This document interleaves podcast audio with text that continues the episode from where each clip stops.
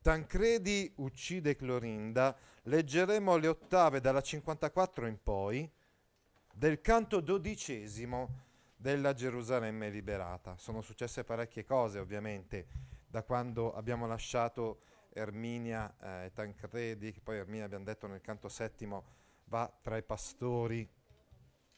Una cosa importantissima che è successa è che Clorinda e Argante hanno bruciato la torre d'assedio dei cristiani. Cioè adesso vi spiego. I cristiani stanno assediando G- Gerusalemme. La principale macchina da guerra che deve permettere ai cristiani di penetrare nella città è una torre d'assedio eh, fatta di legna, appunto. Ora cosa succede? Succede che di notte Clorinda e Argante, con un'armatura tutta scura nera per non farsi scorgere subito dai nemici, quindi dai cristiani, riescono a bruciare, a piccare il fuoco a questa torre d'assedio. Capite? Ora, Argante eh, in tutta fretta riesce a rientrare entro le mura della città. Attenzione, devo fare una mozione d'ordine. Quindi eh, eh, i musulmani che sono dentro le mura della città di Gerusalemme cosa fanno? Aprono al momento opportuno le porte della città per far rientrare dentro Argante e Clorinda eh, dopo che loro hanno bruciato questa torre d'assedio. Capite? Argante è più lesto, è più rapido, Rien- riesce ad entrare, a rientrare dentro la città eh, senza problemi. La porta viene chiusa perché intanto stanno arrivando st- eh, come dire, i soldati cristiani che si sono accorti, c'è un caos incredibile, c'è una torre che sta bruciando, si sono accorti che dei musulmani hanno bruciato questa torre, stanno inseguendo questi attentatori. Capite? Ovviamente quando i musulmani di Gerusalemme che hanno aperto la porta vedono i cristiani che stanno arrivando, chiudono la porta. Eh, se no i cristiani entrano dentro non più con la torre d'assedio, ma, ma proprio con la porta spalancata. Eh, e quindi vale la pena di chiudere. Il problema è che Clorinda non riesce ad entrare nel, in Gerusalemme prima che la porta sia chiusa. E quindi cerca poi di sviare, di eh, girare, ormai la porta è chiusa, cerca di scappare, insomma. Eh, e infatti riesce a scappare, effettivamente. Però c'è un uh, cavaliere che da lontano ha visto, malgrado lei abbia l'armatura uh, scura, nera, ha visto, ha intravisto questo nemico e dice, ah, eccolo là, dove sta scappando quello che ha bruciato la torre. E lo insegue, lo insegue, la insegue. Ecco, attenzione, vorrei sottolineare molto questo aspetto del genere, il genere maschile e il genere femminile. Cioè, Tancredi crede di inseguire un cavaliere che ha appiccato il fuoco alla torre. Invece sta inseguendo, sta inseguendo Clorinda, che è appunto una guerriera musulmana, no? Solo che non sa che è lei Clorinda, perché combinazione non ha neanche la sua armatura. Qui c'è un gioco eh, davvero abbastanza particolare eh, di eventi, di avvenimenti. Praticamente quando Tancredi eh, che sa benissimo qual è l'armatura di Clorinda, vede una con l'armatura di Clorinda, va da lei, eccetera, ma quella è Erminia, perché Erminia si traveste mettendo l'armatura di Clorinda. Quando invece c'è davvero Clorinda, Uh, lei non ha la sua armatura, un'armatura tutta scura per non, perché non ci siano, uh, per non farsi scorgere durante il suo agguato la, d- insieme con, con Argante e quindi lui non la riconosce, sì?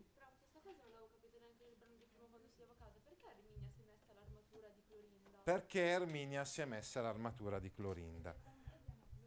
Perché Tancredi ama Clorinda.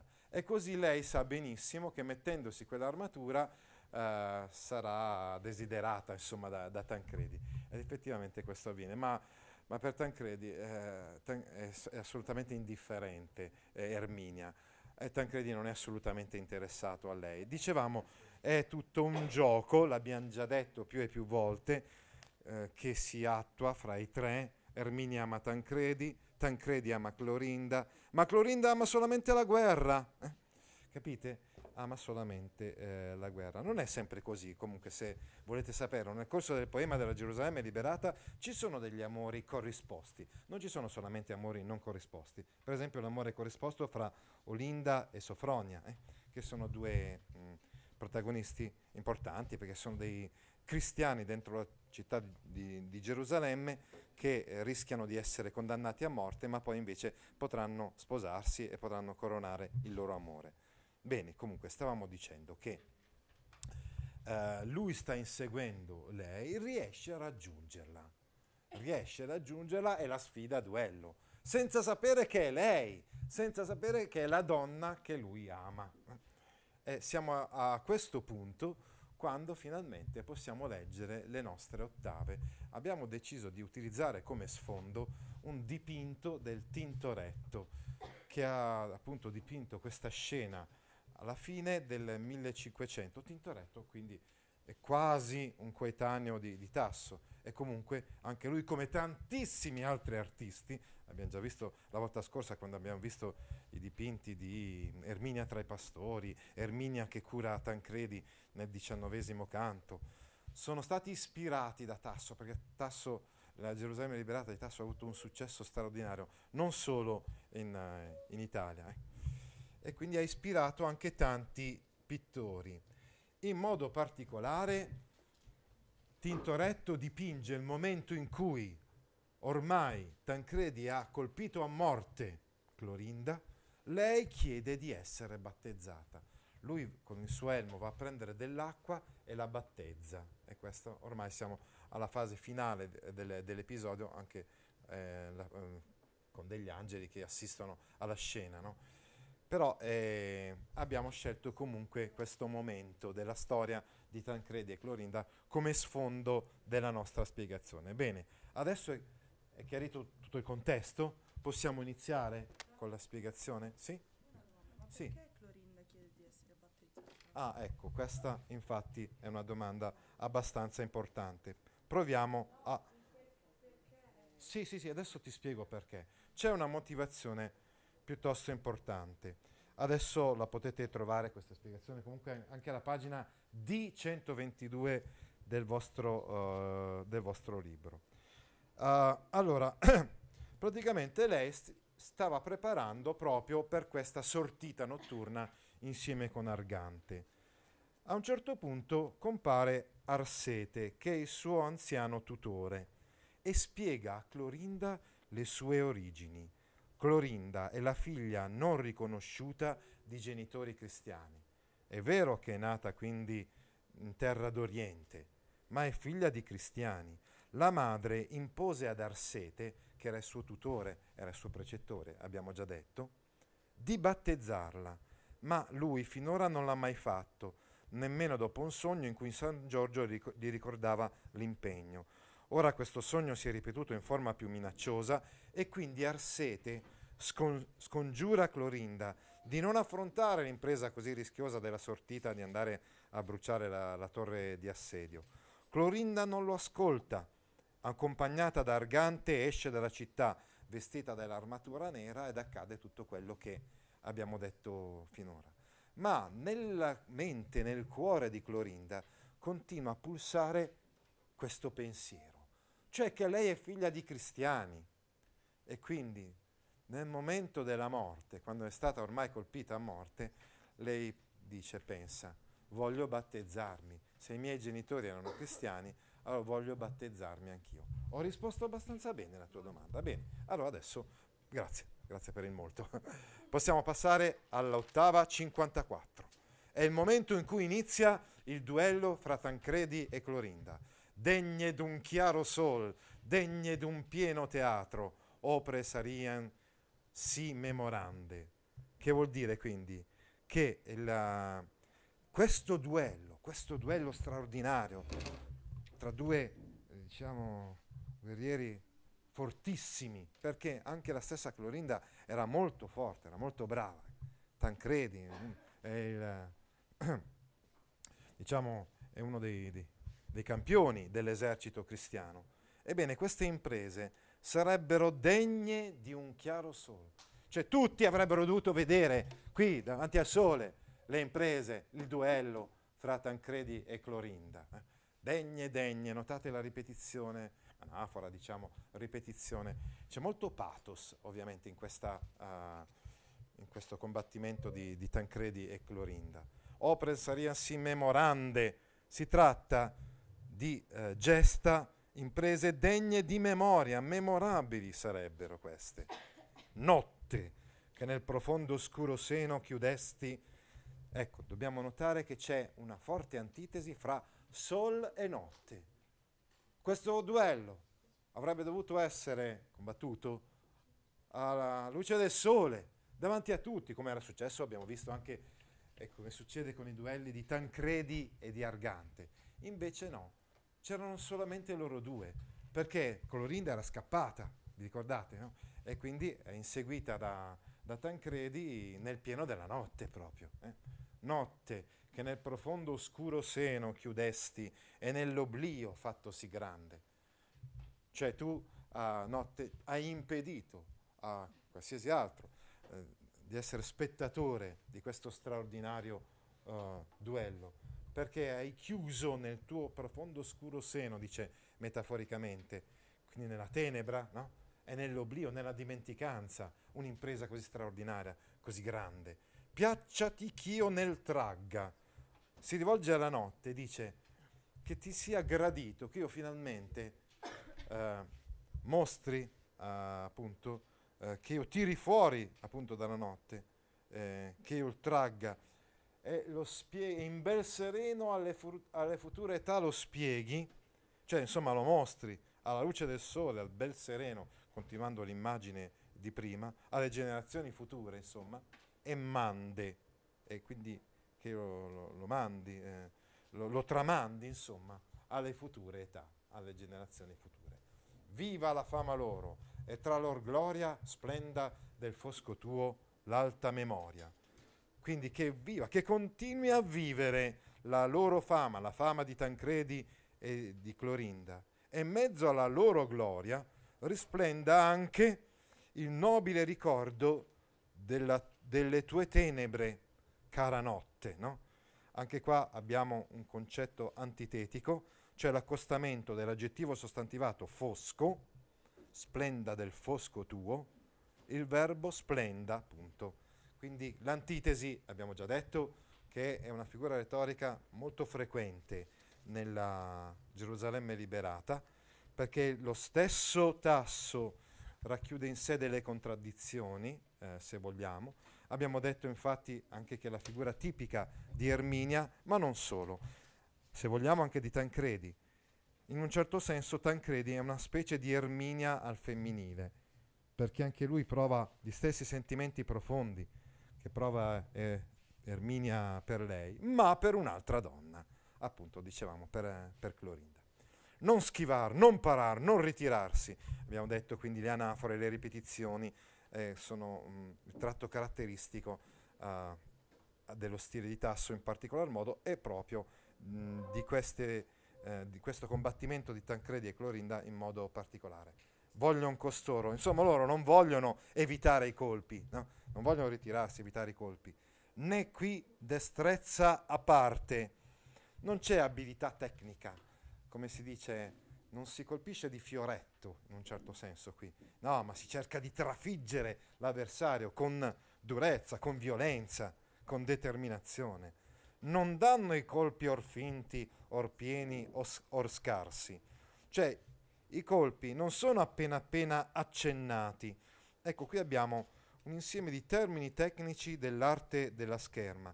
Infatti Tasso sarà poi considerato un'autorità in fatto di duelli e non so se ve ne ricordate anche eh, per esempio il Conte Attilio promessi, nei Promessi Sposi fa riferimento al tasso quando si parla di cavalleria, quando si parla di duelli, perché eh, insomma lui, ecco qui proprio c'è anche un linguaggio tecnico ehm, dell'arte della scherma ben presente, qui infatti dice eh, insomma non ci sono colpi finti, appunto accennati, appena appena accennati. No, no, no, no. Si tratta proprio di, di colpi che vanno subito al, al cuore dell'avversario. toglie l'ombra, il furor, l'uso dell'arte. Mm. Che vuol dire che eh, il fatto che comunque loro combattano nella notte oscura eh, fa sì che i duellanti non usino generalmente le arti tipiche della scherma. Insomma. Odi le spade orribilmente urtarsi a mezzo il ferro. Cioè, poi uh, se tu uh, avessi assistito no, a questo duello, avresti potuto ascoltare le spade che si uh, urtavano orribilmente, si, si, si colpivano l'un l'altro, a mezzo il ferro, no? eh, quindi non di punta, no? dicevamo, ma a metà della, della spada stessa. Il piede dorma non parte, il piede non si allontana dalla sua orma, cioè il piede rimane fisso eh, sul terreno. Generalmente invece quando si fa scherma c'è chi avanza e chi indietreggia, invece no, loro rimanevano tutte e due a colpirsi l'uno contro l'altro senza eh, indietreggiare. Sempre il piede fermo e la man sempre in moto, il piede appunto sempre fermo, il piede dorma non parte e la mano è sempre in moto e quindi colpisce sempre l'avversario. Né scende taglio in van né punta a vuoto, sempre, sempre, né, né, pie, pie. Le avete notate tutte queste ripetizioni? E quindi infatti dice non scende in van taglio, il colpo di taglio, no? non scende in vano, quindi si colpisce sempre l'avversario, né punta a vuoto, e ma neppure il, il colpo di punta è, va a vuoto, è vano, come dire quindi che continuano a ferirsi l'un l'altro. Andiamo all'ottava seguente. L'onta irrita lo sdegno alla vendetta, che vuol dire la vergogna, l'umiliazione del colpo ricevuto spinge uh, a vendicarsi. Si crea quindi una spirale di violenza. La vendetta poi l'onta rinnova. Eh, quindi la vendetta uh, crea uh, ulteriore risentimento, cioè intendo dire ulteriore umiliazione e vergogna, che a sua volta genera uh, nuovo sdegno, nuova vendetta. E appunto questa spirale di violenza è resa con la figura retorica del chiasmo. Infatti dice onta e vendetta, vendetta e onta. L'onda irrita lo sdegno alla vendetta e la vendetta poi l'onta. Come sapete infatti il chiasmo è una figura di incrocio e le due parole onta e vendetta si incrociano in questi versi. Onde sempre al ferir, sempre alla fretta, stimol nuovo s'aggiunge e cagion nuo- nuova. Per cui si aggiunge sempre uno stimolo nuovo e un nuovo, una, nuova, una, nuova, una, nuova, motivazione per ferire, sempre eh, in modo eh, così concitato, sempre alla fretta. D'orinor più si mesce e più ristretta si fa la pugna, e spada oprar non giova. Andando avanti nel combattimento, in questo combattimento notturno eh, fra Tancredi e Clorinda, eh, il duello sempre di più si mescola, diventa confuso e si fa quindi più ristretto, più ravvicinato e non serve più la spada perché si combatte corpo a corpo, quindi in un modo estremamente eh, spada oprar non giova, non serve più uh, utilizzare la spada perché si combattono l'un contro l'altro in modo sempre più violento, a mani nude anche. Anzi, dice dopo, eh, leggiamo quello che scrive Tasso, non interpretiamo. Dansi coi pomi, addirittura si colpiscono con le impugnature delle spade. Quindi prima abbiamo visto di taglio, di punta e adesso anche addirittura coi pomi, eh, ehm, l'elsa della spada, l'impugnatura della spada. E infelloniti e crudi, infuriati e inaspriti, cozzan con gli elmi insieme e con gli scudi. Addirittura si danno delle testate, diciamo, con l'elmo, oppure si colpiscono con gli scudi, utilizzano di tutto per colpire l'uno l'altro. Tre volte il cavaliere la donna stringe con le robuste braccia. Ecco qui, attenzione, abbiamo un'ambiguità, cioè loro stanno facendo un duello violentissimo. Lui stringe per tre volte la donna con le robuste braccia, senza sapere che è una donna, attenzione, perché è convintissimo. Non l'ha ancora capito. È ancora tutta quanta l'armatura, l'elmo, tutto quanto. Allora, solo quando l'ammazza. E le toglie l'elmo. Solo allora scopre che è Clorinda, la sua donna amata. E diventa infelice per sempre. Certo, eh, si vorrebbe togliere la vita a questo punto, no? Perché diceva come ho ammazzato la donna che amo. Ma ancora non lo sa. E quindi quando lui stringe l'avversario non si rende conto che sta abbracciando, dicevamo ambiguità questo, l'ambiguità del rapporto fra i due che eh, Tancredi sogna sia un rapporto d'amore, un abbraccio d'amore, pensate, no? E invece qua è un abbraccio violento. No? La donna stringe con le robuste braccia per... Uh, non so perché, ma uh, mi vengono in mente combattimenti no? aspri anche di uh, come dire, arti marziali miste, che sono molto in voga oggi in, negli Stati Uniti d'America soprattutto. Eh? Come dire, quindi un combattimento estremamente violento. Ed altrettante da quei nodi tenaci ella si scinge. Per tre volte lui cerca di afferrarla, di stringerla proprio, e per tre volte lei riesce a divincolarsi. Nodi di fier nemico e non d'amante. Ecco, il, duello sembra trasformarsi in una lotta amorosa, uh, ma uh, purtroppo si tratta di nodi di, fie- di fer nemico e non d'amante. In effetti quelli di Tancredi sono abbracci di nemico, anche se inconsapevolmente, se vogliamo, uh, d'amante, perché lui è proprio quello che vorrebbe, no? abbracciare la sua donna, lo sta facendo adesso, ma da nemico fiero, crudele e non da amante. Tornano al ferro e l'uno e l'altro il tinge. C'è stato un momento in cui il combattimento, eh, come dire, è passato da un duello di spade, abbiamo visto, a un, un combattimento corpo a corpo, diciamo così. Adesso invece tornano al ferro, metonimia ferro per spade, e, l'un, e l'uno e l'altro il tinge, vuol dire quindi che l'uno bagna la sua propria spada, il proprio ferro, lo colora di sangue, del sangue dell'avversario. Reciprocamente lo fanno. Con molte piaghe è stanco ed anelante e questi e quelli al fin pur si ritira e dopo lungo faticar respira. Quindi con il respiro un pochettino affannoso, l'uno e l'altro per un attimo si eh, fermano, c'è un attimo di pausa in questo duello che fino adesso è stato combattuto senza tregua tra l'uno e l'altro. E dopo lungo fatica al respiro, null'altro guarda. Loro si guardano, da, attenzione, dietro l'elmo però, eh, che non hanno ancora tolto. E del suo corpo esangue sul pomo della spada appoggia il peso. Ciascuno eh, di essi eh, si appoggia appunto sul pomo della spada, che prima abbiamo visto era stato utilizzato addirittura per colpire il nemico. Già dell'ultima stella il raggio langue al primo albor che in oriente è acceso.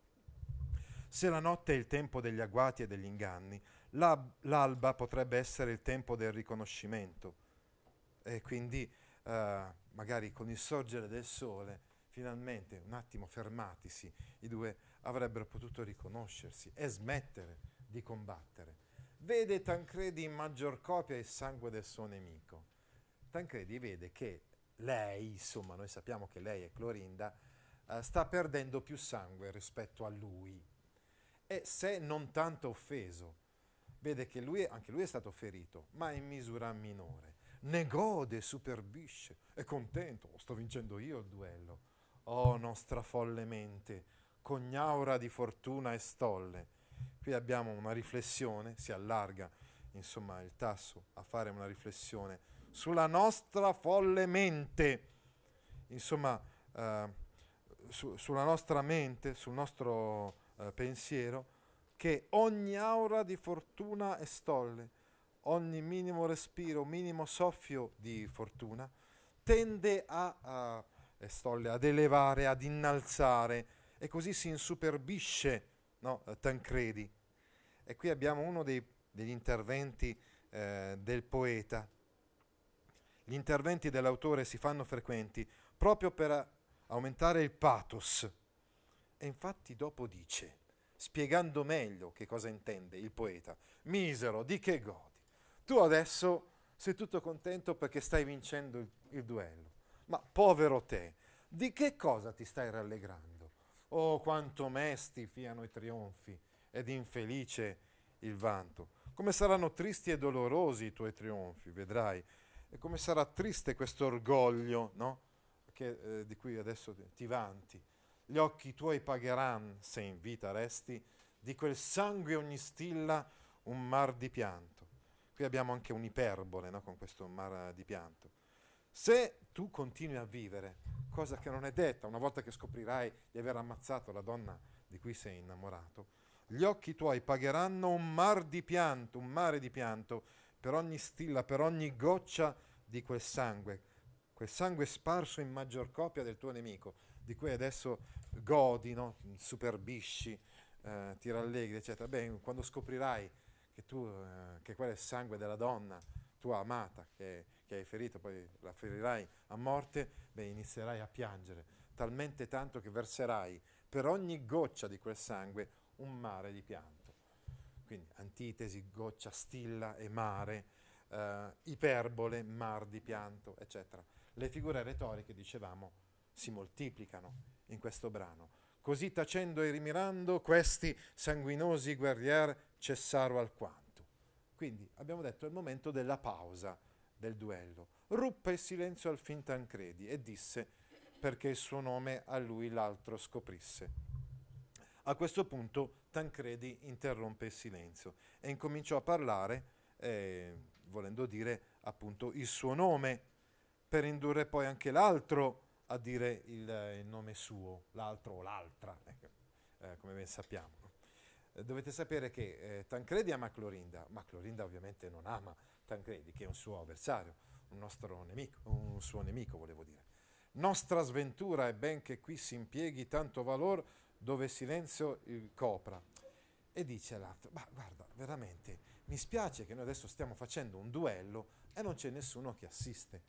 A partire dall'Iliade di Omero, è chiaro che gli eroi hanno anche interesse a che eh, i loro duelli e le loro imprese gloriose siano viste dagli altri, che sia riconosciuto questo valore. E quindi un siamo un po' sfortunati, nostra sventura, vuol dire siamo un po' sfortunati perché non c'è nessuno che ci guarda. Non ho capito chi è che dice queste frasi. E Tancredi che sta parlando a Clorinda. Cioè, si sono fermati per un attimo, perché per quanto il duello sia stato violento, eccetera, anche loro hanno bisogno un attimo di pausa e si guardano in cagnesco però l'un l'altro e Tancredi prende la parola, come abbiamo detto prima, anche per rivelarsi. Ma poiché sorte rea vien che ci neghi e lode e testimon degno dell'opera, dal momento quindi che la sfortuna ci nega questa lode, questa, questo riconoscimento, è un testimone, non c'è nessuno insomma che ci guarda, pregoti, se fra l'arme un loco e preghi, io ti prego, ti imploro, seppure è possibile in mezzo alle armi eh, ottenere qualcosa attraverso la preghiera, che il tuo nome e il tuo stato a me tu scopra.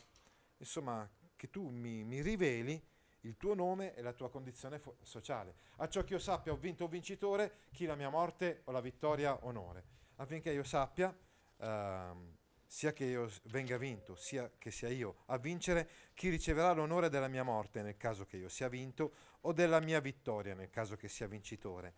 Eh, insomma, eh, adesso per farla breve, riassumendo, poi finite di leggere a casa, Clorinda dice no, assolutamente no, non sono d'accordo a, a far questo, anzi sai che cosa ti dico? Ti dico che sono stata, sono stata io, eh, anche se non, lei non usa il femminile ovviamente, ad appiccare il fuoco alla torre.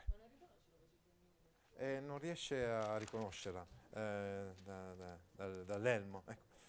E quindi a questo punto, alle parole di, di Clorinda, Tancredi dice, ah sì, sei stata proprio tu ad appiccare fuoco alla torre? E allora beccati questa.